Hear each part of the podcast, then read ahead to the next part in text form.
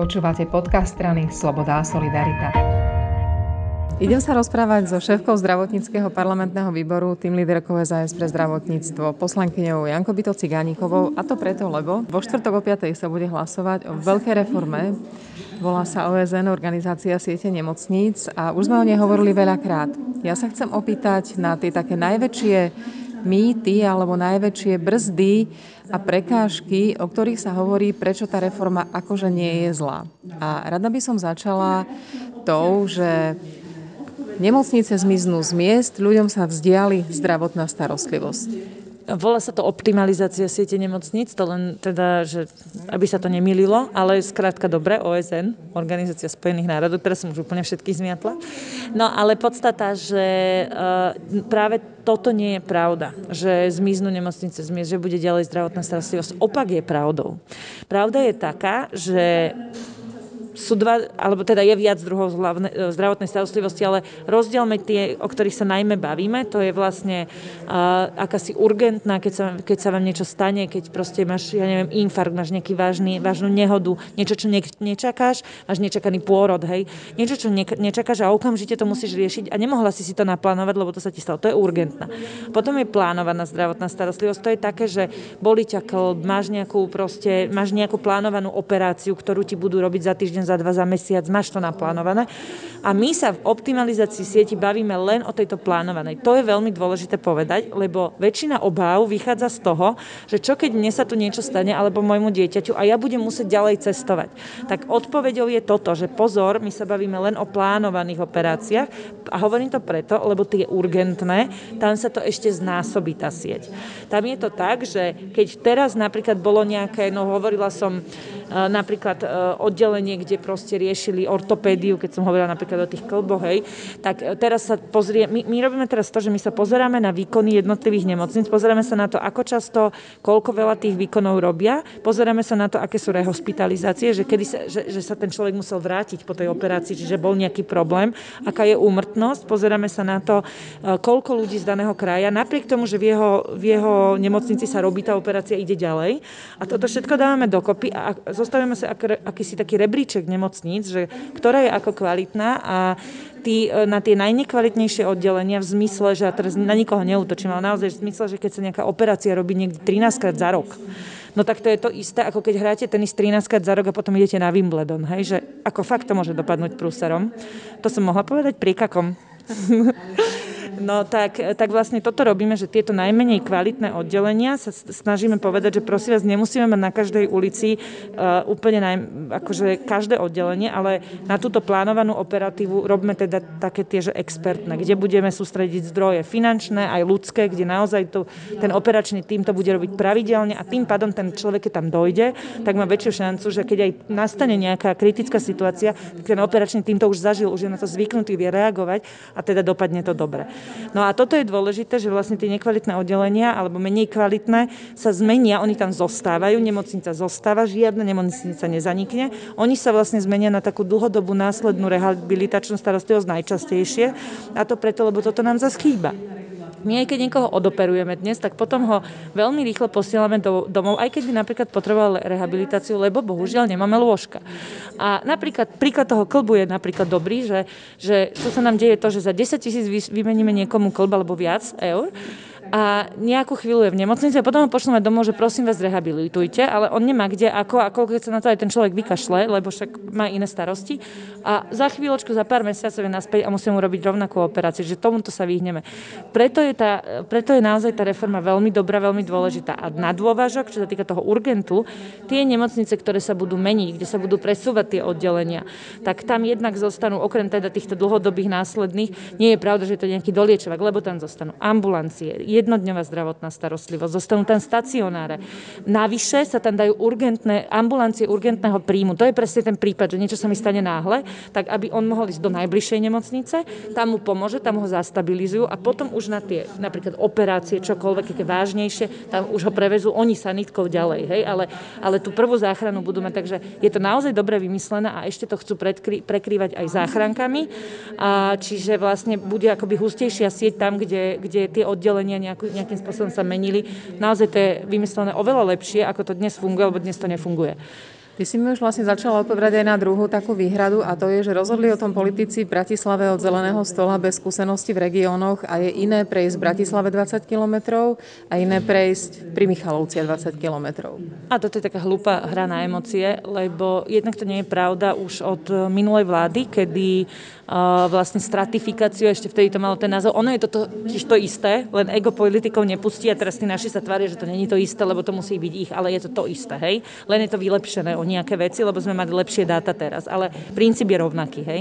No a, a teraz už počas stratifikácie za minulej vlády to bolo, ten, ten útvar sa volal Inštitút zdravotnej politiky pod vedením Maťa Smatanu a Miša Štovka, ktorí sú ináč výborní, vyštudovali, vyštudovali Oxford a podobne. Takže oni vlastne toto pripravovali a vtedy prešli normálne, že sadli, na, najprv, to pri, áno, najprv to pripravili na dátach od zeleného stola, lebo však niekde začať musíš. Potom sadli do auta a prešli to komplet, celé Slovensko prešli ku každej nemocnici a do tých svojich výpočtov zarátali, ja neviem, keď je tam komplikovaná cesta, keď je tam nejaká hustá doprava, v akom čase je, ako je čo ďaleko, aká je tam, aký je tam vek obyvateľstva a takéto veci. A akože naozaj to je prepracované. A, a teraz dobre, veď títo začali od znova niekde na začiatku, ale ale, oni zobrali tie dáta, ktoré už boli a z nich vychádzajú. A môžu sa trošku nejako meniť, ale naozaj nie je pravda, že to nie je prejdené. To je naozaj len hra na emócie.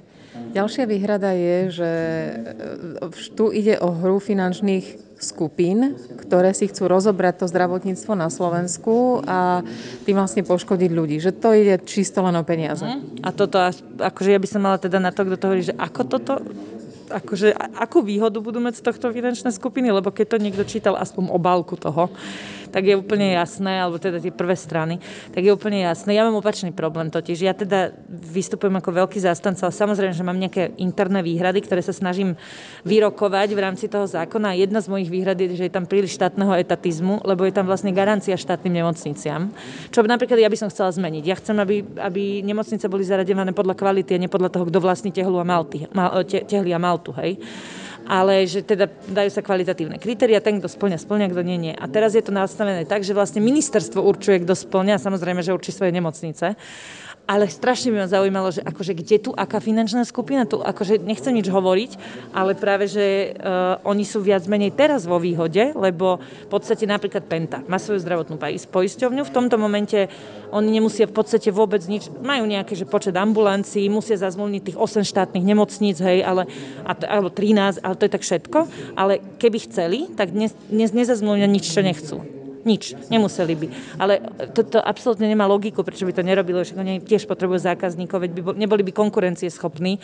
Takže ako, to, toto ani nemá, že keď sa toho človeka, čo toto tvrdí, opýtate jednoduchú otázku, že ako, tak ak nemôžete dostať normálnu odpoveď, lebo neexistuje. To ani nemá ani, že v predstavách nejako poskladanú cestičku, ako by z tohto teda mali ťažiť akože súkromníci. Naopak ja sa obávam, že je to našité viac akože na tú istotu tých štátnych nominantov, ale robím všetko preto, aby som to zmenila, takže ešte není všetkým dňom koniec, pracujem na to. Teraz som na dvojhodinové stretnutie práve o tomto.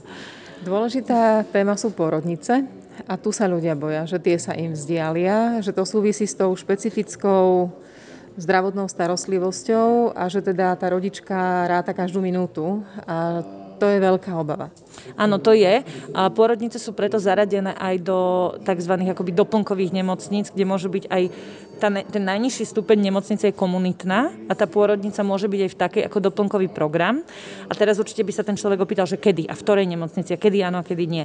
A tým chcem práve povedať, že keď sa niekde nedá regionálna nemocnica, ale dá sa tam tá komunitná nemocnica, či to máme, že prvý a druhý stupeň, tak, e, tak nemusia sa ľudia bať, že tá komunita automaticky bude znamenať, že tam nebude, nebude pôrodnica, lebo môže byť a to v prípade, že je tam dostatočný počet pôrodov v rámci toho roka v tom spáde. Už teraz. Čiže áno, ak e, je to, je to kraj, kde teda už teraz tie mamičky chodia inám, a to také máme, hej, že vedia, že aha, pozor, my tam máme napríklad porodnice, kde je 60% e, epistomí, to je, že ťa rozstrihnú, hej, od začiatku po konec. A to keď akože 70% rodička, mu, no tak ja by som tam nešla. Ja si teda tiež rozmýšľam a idem niekde, kde sú lepšie, kde, kde sú lepšie výsledky. Máme porodnice, kde sa 20% žien vráti, lebo jednoducho je problém. No, čiže, alebo je tam dlhší čas, dlhší čas aj, to, aj to meriame, že ako dlho je hospitalizovaná tá žena a niekde je 4 dní niekde 8. No tak akože pôjdem tam, kde ma rýchlejšie pustia domov, vedia sa o mňa postarať. No, čiže uh, aj dnes sú také kraje, kde tie rodičky chodia ďalej a keď takéto sú, no tak hovoríme, že, že OK, že tak tu naozaj nie je potrebná pôrodnica, ale pozor, ten urgent tam je. Čiže v momente, ako by sa stalo niečo nečakané, tak na tom urgente, na tej interne, na, tak tam budú lekári, ktorí vedia tej rodičke pomôcť, samozrejme vedia odrodiť, keby čokoľvek nejaká komplikácia, a, alebo napríklad ísť s ňou v tej sanitke, ak bude treba. A navyše pridávame tie záchranky, čiže vlastne tá sanitka s tým lekárom bude pri nej ešte skôr, ako je teraz, keď tam je, síce je tam nemocnica, ale je to len taká potem, potemkinová dedina, lebo tam nie je ani lekár, ani sestra, ani poriadne vybavenie a ešte tam majú aj nálepku, že malujú aj zatvorené oddelenie. Čiže chápem ja tú obavu, že ľudia chcú mať pocit istoty a strácajú ho tým, že sa mení. Dokiaľ doteraz tam tá pôrodnica bola a teraz bude ďalej, ale vo výsledku je to iba cesta za väčšou kvalitou a takéto, že nejaké že urgentné stavy, ktoré nečakáte, alebo teda neviete naplánovať, tak, tak vlastne na tie sa myslí ešte viac ako v minulosti. Tá posledná vec nie je akoby výhrada, ale skôr taká otázka, e, že my už teraz hovoríme, že toho zdravotníckého personálu a lekárskeho je veľmi málo. Ako s tým ráta táto nová reforma OSN? Ako ráta s tými počtami, ktoré teraz máme a ktoré potenciálne môžeme mať? Robí sa to aj kvôli tomuto. Rátame práve s tým, že keď, e, keď e, centralizujeme tú, tú nejakú špecializovanú zdravotnú starostlivosť, tak aj tých špecialistov nebudú musieť byť teda e, v každej nemocničke, na každej dedine, ale špecialistov vlastne nejakým spôsobom nakumulujeme a te, tým pádom ich na tom oddelení treba menej ako, ako jedno, lebo teraz máme totiž tých jednotlivcov aj na tých oddeleniach, kde sa robí 13 operácií za rok. No tak a väčšinu času tam buď robia niečo iné, alebo nemajú čo a tak ďalej. Čiže tým, že to takto spojíme, tak oni budú viac vyťažení a, a budeme mať akoby k dispozícii rovnaký počet kolegov, ale bude lepšie manažovaná tá práca. No a zároveň to teda samozrejme umožňuje robiť nejaké klastre, e, pracovať s tým zdravotníckým personálom, robiť e, s, s tými kompetenciami, čo kto má, nemá, lebo určite v komunitnej nemocnici, kde bude ten doliečovák, jednodňovka, stacionár, ambulancie, e, jednoducho nie je treba také množstvo, nie je tam treba anesteziologický tým napríklad, hej. A, a, a, alebo a, a, akože určite jedného áno, ale nie až taký tým a tým, chcem povedať, že nám sa jednak sa nám zmanéžujú tie zdroje a predpokladám, že aj budú lekári, ktorí napríklad sú špecialisti, nechcú ísť do toho ďalšieho, vzdialenejšieho uh, okresu, tak si povedia, že si otvoria ambulanciu. A toto je tam dokonca podporované v tej optimalizácii jednak finančne a jednak aj, aj procesne, že sa teda dávajú presne na toto peniaze. Z plánu obnovy, keď sa hovorí, že miliarda je naviazaná, tak to presne na nemocnice, ktoré sa menia. A to je presne na toto, že či ten človek, síce mu tam možno zanikne vznikne nejaké oddelenie, ktoré zaniká preto, lebo už dnes je nekvalitné, ale vznikne mu tam, e, bližšie tam bude mať urgent, bude tam mať stacionár, bude tam mať jednotovňovku a bude tam mať ambulanciu. Takže naozaj, a není sa čoho báť, ako fakt, jedine vyššej zdravotnej starostlivosti.